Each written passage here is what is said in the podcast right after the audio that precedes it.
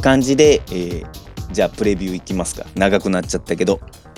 じゃあマリノス戦、はい。こんだけ言ったらはい。じゃあマリノス楽勝かっつったらそうじゃないと思う。はい。いやまずはどうですかおじさん。俺は大注目はやっぱ前節の引き続きこのうん。新潟がこうお茶の間にお披露したこのマリノスの疑似カウンター対策、うん。マリノスはこの1はい。週間があったから、マリノスは必ず何かを考えてくると思う。が、実際にちょっと気分的にもリセットできたし精神的にも落ち着けたと思うしね。あとキーパーがいくらでしょ、う。ん、確かに、うん。一森がね、出られないから。個人的にはねすごくいいタイミングだと思ってて、このやっぱ疑似カウンターをする上でまあ単純にさ、別にいろんな要素あるんだよ。さっきも言ってたけど。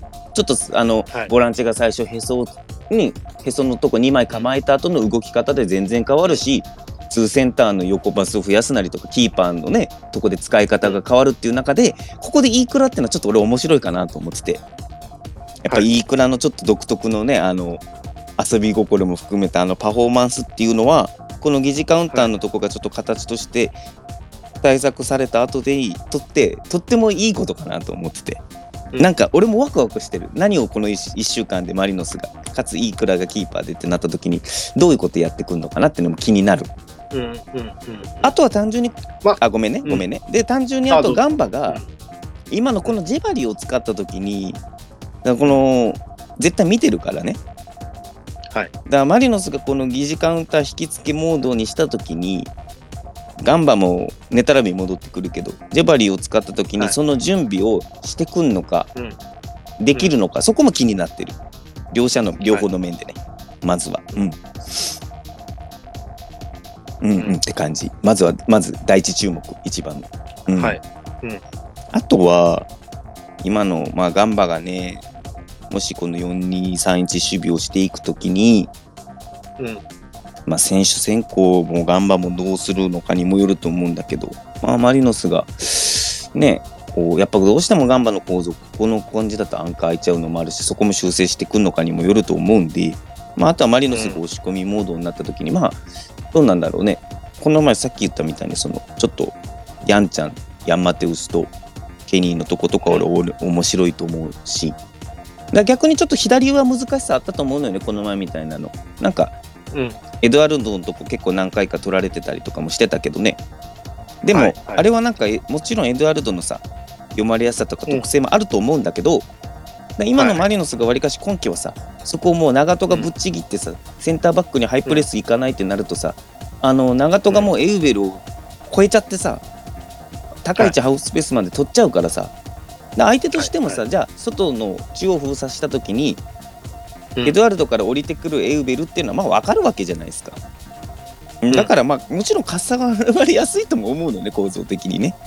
で俺は正直言うとあんま問題はしてないんだけど見てて。だから右の面白さの方が増えたってとこも面白いと思うし、まあ、なんでこの試合はちょっとマリノスのこの2人のボランチ？のまた動きがちょっとこここれまでとどう変わるかってとこも楽しみかな。でうんマリノスは必ず今季のこのなんて言うんだろう押し込む形も作りながら必ずこの疑似カウンターのとこはチャレンジしていくと思うんで間違いなく。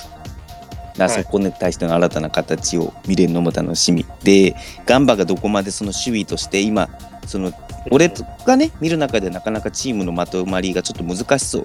メンタル的なものも含めて。だから1週間で自分たちとも向き合わないといけない中でまあうん。明らかにお茶の間交換されたその疑似カウンター対策をガンバが準備するのかしてこれるのかってとこも楽しみ、まあネタラビーってとこが出てくるんでちょっとどうなのかな？気はする。まあでも乗ってこないんじゃないですか、ガンバとしては。ってことはあの今みたいな感じってことね。うん。だから、引き付けに乗ってこないような気がしますけどね。うん。でもさそのうん。乗ってこないとしてもっすよ、うん。乗ってこないとしてそしたらじゃああれか。前半みたいにはあれかし去年の後半みたいな構図が多くなるってことかな？マリノスの保持の時は。まあそうですよね。なんかそんな気がしますうんうん。だけどわりかし。マリノスが、えー押し込む形の中で点が取れるか取れないかってとこが、まあ、キーワードになるってことか。うん。まあ、マリノスが、なんかそんな気はしますけどね。でなんかこうポヤトスさんのコメントでもあったけど、まあ、マリノスの強力なサイドアタックに対してっていうところで、まあ、保持の時間をね増やしていきたいみたいな中で、まあだから裏戦のさ異常に今まで保持が下がったとこってさあの裏の保持に対するガンバの守備の合わなさってとこもあったと思うんだけど今さはい。わりかしその、まあこの日ネタラビーじゃなかったっていうのも大きかったのかもしれないしだからネタラビーが戻ると変わるのかもしれないけどガンバがわりかしこうアンカー封鎖されたりわりかしロングボールも蹴っていこうねみたいな感じのとこでさレッツのさ、ここやっぱりすまあこのギリンセンやったにしてもやっぱこうアンカーを消してさ、ちゃんとこうセンターバックにこうプレスに行くっていうでコンパクトになってるところはレッツやっぱさすがだなと思ってて。うん。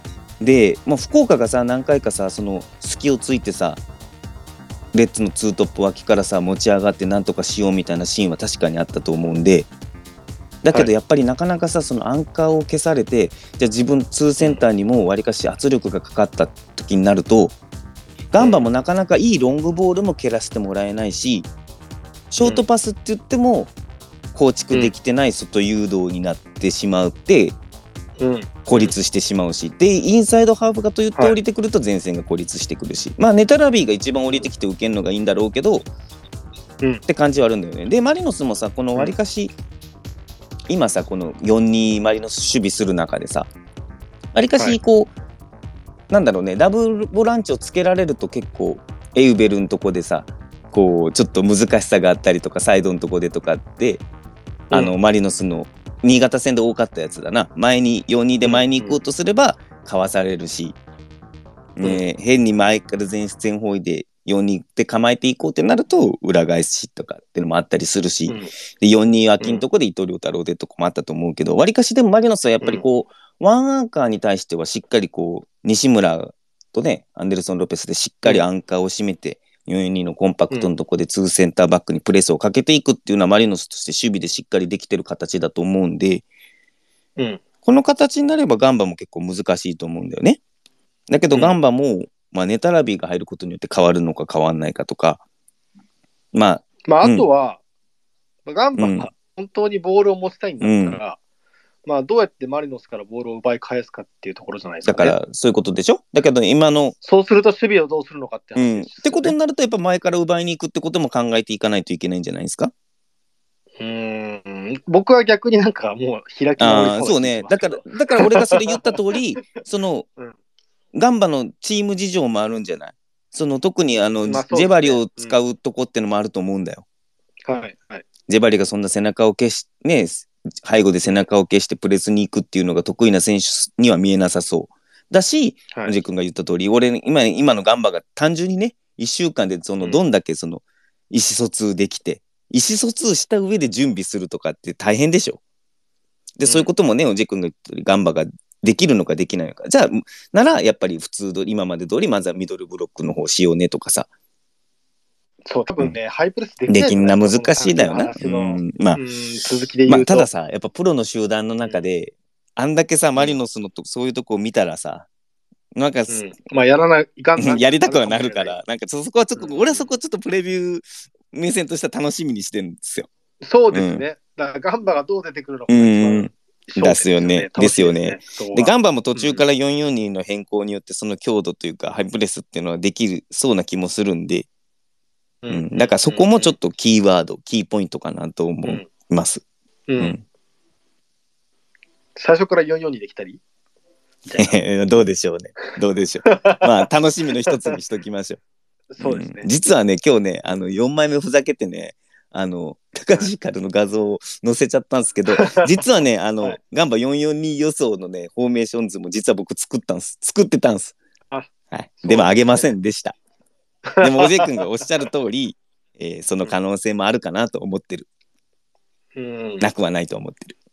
ちょっとね、FC が勝っちゃったっていう多分事情も少なくともあると思ううんうし、あガンバ的にもさ、この今のマリノスから勝つ、うん。一勝っていう大事さも俺あると思うんだよ、正直言うと。あね、ここで3、ガンバがね、3勝ち点取れれば、もう全然違いますから、ね。うん。やっぱまず勝つっていうことでさ、この特に結構ねタレントもいる選手の中でさ、まあ一勝するっていうことで全然次変わってくるってこともあるんで、まあそういう可能性もなくはないかなと僕は思ってます。ただマリノスとしても、うんうんこんな悔しい負け方多分結構久しぶりだと思うんですよ。あの新潟戦の後半ね。だと思う。だと思う。監督の選手のコメントを見てても、まあ、絶対そうだったわな。うん。そう。で、僕はあの、ね、 THE DAY も見てるし、 Beyond Together も見たんで、多分、すごい燃燃えてる、燃えてる。ると思う。絶対燃えてると思うよ。絶対燃えてるうん。間違いない。これはもう、あかんと思ってるはずなんで、で何をしてくるか、めっちゃ楽しみ。この1週間でさ、うんなんか、いろいろ、ピッチ上の準備、ね、分析もして準備もあると思うし、単純に1週間あったことでの選手のね、つそのおじ君が言ったみたいな、次の試合というか、ガンバ戦にかける意気込みみたいなのはあるし、キーパーがいくら変わるとこもあるし、俺はめっちゃ楽しみ。マリノスが、またその、この1週間で何をね、こう、うん。今までと違うとこが見れるんじゃないかっていうのも楽しみ。だからもしかしたら、こう、マリノスの次のシーズンの第2ステップ目が見えるような、もう今のちょっと時点で第2ステップに入ってたけどね、マリノスは。その第2ステッププラスアルファみたいなのがもしかしたら、ちらっと見える試合になるかもね。だから突然でね、ちょっと、そう、だからね。俺が、俺はね、今季をもし振り返るなら、えっ、と、うん正直言うとね、あの、マリノスがこ疑似カウンターみたいなの取り入れてたの、わりかし早めからやってたんですよ。なんか J リーグプレビューショーで誰々のことは言わないけど、まああの、はい7節目だったりとか、ルヴァンからじゃねえみたいなことは言ってたけど、いや、違くって、はいはいマリノスが疑似カウンターみたいな形を取ったの、今季の早い段階からもうやってたんですよ。僕が思ったのは、えっ、と、広島ですね。三あ、つうんうんうん。あの時に、あれ、あれが一森初先それ発でしたっけイエス、イエス、イエス。イエス。そう、あの時に、あれ？ちょっと強くねと思ったんですよ。だから結局すあれ？結局おじい君が言った通りもう広島の時もそうなんだ。よで結局さそこでさ、あの選手の特性？はい。特にマルコスのとか西村になったりとかさ。そのアンデルソン・ロペスの昔かどうかっていうか、はいあとはその選手のさ、とこのピースのはめ方によって疑似カウンターっていう見え方が変わったっていうだけの話やん。結局おじい君が、うんに言う通り、うんうん広島の時もうん実際そうだしだからまあ言い換えれば去年だってマリ、去年からマリノスも広島戦の時は結構そういう形やってたからね。西村と、はいはいはい。あのレオ・セアラのとこでみたいなことをやってたからさ、だから今みたいな、もう明らかにブライトンを代表に挙げれる。しかもツートップがゼロトップで左右、うん。あのサイドの分担するみたいな感じ。まあ一時のはいマーガス・はいマカリス、ね、ムカリスタみたいな感じか、あんな感じのうん明らかに誰が見ても疑似カウンターでしょみたいなの分かるのはまあ突戦からだよな。うんまあ札幌戦からなんか選手変わったとこ。でまあそこのこの前の新潟戦あって次みたいな。でまたうん。だからボランチの動き方も変わると思うしイークラのボールをイークラで引きつけたりとかもすると思うよ。イークラらしさ。いやー、それちょっとね、マリサポからしたらもう本当に鳥肌立ちますよ。結局いいくらが、ね結局さその新潟戦の時とかでもさそのうん別にさ疑似カウンターのああいう4人の形でさその口でさ盤面書いてさ口で書いてさ2センターのとこ放置されましたみたいにしてやられたって別にそんなわけじゃないでしょ結局さ。じゃあ結局さ、うんうん。どうやってキーパーと2センターでさ引きつけられるようなさ、こうやり方をするかとかさ、選手のそういう考え方を持つかとかだから、いくらで引きつけたりとかしたら面白いと思うし。いやー、でしょ？でまあうん。それを一森がさいつもとは違うところから見るっていうのも面白いと思うし、うん。俺ちょっとツイートしたんだけどめっちゃなんかこれもなんかさ今季を振り返る上でなんかもしかしたらこう、い、いタイミングになるのかなと思っててここでいいくらっていうのも、うんはい。なんか面白いなと思う、面白いですね。うん、。なんかちょっと注目点も多い。ガンバが乗ってオージェ君が言った通り乗ってくるか乗ってこないかっていうのも含めてて。でもなんかマリーのサポーターの人がいっぱい聞いてくれてると思うんで、だマリノスがこの新潟戦の後半の後の疑似カウンター封鎖の後の何を準備してきたか、選手の意識とか含めて、なんかめっちゃ楽しみにしたいし、そうですね。してほしい、楽ししてほしい。必ず何かある、何か考えてる。はいモジェ君があと言った通り、意気込みが違うと思う。うん。はい。あとなんかあるっすか、おじさん。ここ、あし明日のここが注目点みたいな。いや、もうでもそこですね。やっぱりその、新潟戦後半からの文脈。うん。だから、もう本当に、ジャンプ、毎週楽しみにしてる感覚ですよ。そうだ、なるほどね。そう。ああ、来週の悠々白書楽しみみたいな感じですよね。そうだね。そう。だから、それは今日は話せたんじゃそうないかなと思います。だね。確かにちょっと長くなっちゃった。はいあ、あとね、ちょっと気になるのは、ガンバが最近そのやってる、福岡かとかあんだから、このジェバリが降りてきて受けるってやつ。まあ、これはちょっと嫌かなと思う。うんマリノスの4人のとこで、あの、ジェバリのサイズ感が降りてきて受ける。で、ふまあ、あれ、例えば福岡のとこがちょっと不利になるような状況を作って、そこを意図的に狙ってくるっていう可能性はあるかな。うん、はいはい今のマリノスの守備構造的なのも含めて、後ろ3とかにいてっていうのはちょっとそこはもうちょっと注目してます。それやられると、ガンバがいい形で保持できる時間も増えるような気もするし、ううんマリノスの今のところそこはちょっと注目点もある。あとね、ちょっとガンバのコーナーも気になってるんです。はい。うん、ニアストーンに3人置いてのマンツーコーナーをしてる。で、まあ、この前はニアストーンに宇佐美とジェバリとファンアラーノが入って、ニアのとこは高い3人で弾き返して、あとはマンツーなんだわな。だここもなんかね、多くはないけど、ちょっと京都戦、京都に近い感じもある。背が高い選手も多いんだけど、わりかしマンツーのとこでスペース開けられてっていうのもちょっと見えてるんで、ガンバも。はい。ニアのストーンに高い選手多いんで、ニアを超えれば面白いかなって気もしてる。うん、うん、う。うんん。この前京都戦のコーナーちょっとズバリ当てたので、そうですね。ズバリ、西村決めはいはいはい。してやったりやってますけど、そこもちょっとね、はい注目してます。はい。えわかりました。ー、感じですかね。明日面白い。めっちゃ注目。今季を振り返る。もし今シーズンをさ、トータル1年で振り返るとき、あのガンバ戦があれだったよねって話になる、もしかしたらなるかもね。そうですね。あと、おじ君が言う通り、ちょっとなんか胸熱ね、ジャンプのあれみたいな感じの気持ちはあり, ありますよ、俺も。うん、選手の目す目ね、目とかも見たいしね、気持ちのとことかもすごい見たいな。まあだから、これがジャンプの連載だとすると、その先週の最後のページで飯倉が出てくるみたいな。ああ、最後にね。はいはい。お飯倉がバーンって出てくる。俺が、次は俺だみたいな感じで。いや、いいっしょ、いいっしょ は。いいっしょ、なんかいいよ、なんかそういうの大好きだからさ。いい、いい、いいですね。ちょっと楽しみです。はい。な感じです。あと、はい。えっとですね、僕は大丈夫ですよ。ちょっと僕からあの告知が、えっとですね、その次の週のアビスパ戦なんですけど、えーはい。僕、日産スタジアム行きます、久々。おえーただですね、試合は見れません。はい、えっとですね、その日にね、あの都内で自分のパーティーイベントするんですよ。はい。で、ちょっとね、自分オーガナイザーなんで、もう2時半にはね、ちょっと東京、もう都内には戻らないといけないんですけどあ、ただ、ぜ本当ねな、ちょっと日産スタジアムだけはなんか全然行けてなかったんで、久々ちょっと日産スタジアムの雰囲気を味わいに、試合前に1時ぐらいまで、もう早い時間から行って、1時ぐらいまであの、いようと思うんで、はいね、いつも結構最近いろんな方聞いてくださってるし、まだあの SNS 上でしか多分お会いしたこともない人もいるし、お久しぶりの人もいるんで、もしよかったらちょっと僕、いろいろご挨拶回り、一人でフラフラしようと思いますんで、ちょっとよろしくお願いします。はい。よろはいしくお願いします。あとあの東京都内に戻る元気がある人あの僕あの後でステップオンでもちょっとあのリツイートするんであの僕のイベントなんでもしよかったら来てください。あそうですねはい、クラブイベントしようっていう話もしてますんで、はいそうですね。イベントしましょうっはいて話で。なのでちょっと来てほしいな。来れる元気がある人来てほしい。って感じ。ぜひ行ける方ははい行きましょう。ね、試合のこといろいろ教えてください。僕、アビスパ戦はその日は一切見れないんで、その日は。帰ってホテルで見れたらいいな。多分ベロベロやと思うけど、はいまあそんな感じです。じゃあ、クラブイベントをやるみたいな話で、僕も一個思い出したんですけど、はい、どうぞどうぞ。あのー例の僕の音楽活動ほいほいほいほい。うん。2曲お目、言ってたな、なんか。出ましたねやった、おめでとう。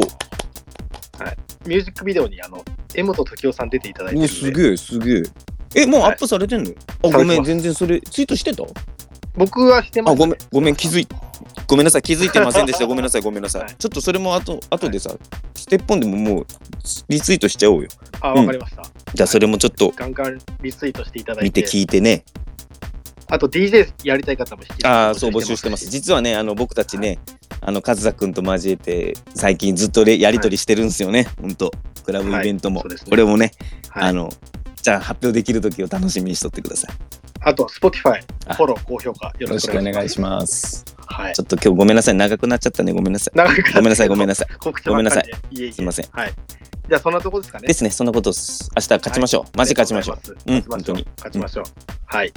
ここまでお聞きいただきどうもありがとうございましたりがとうご。ざいました。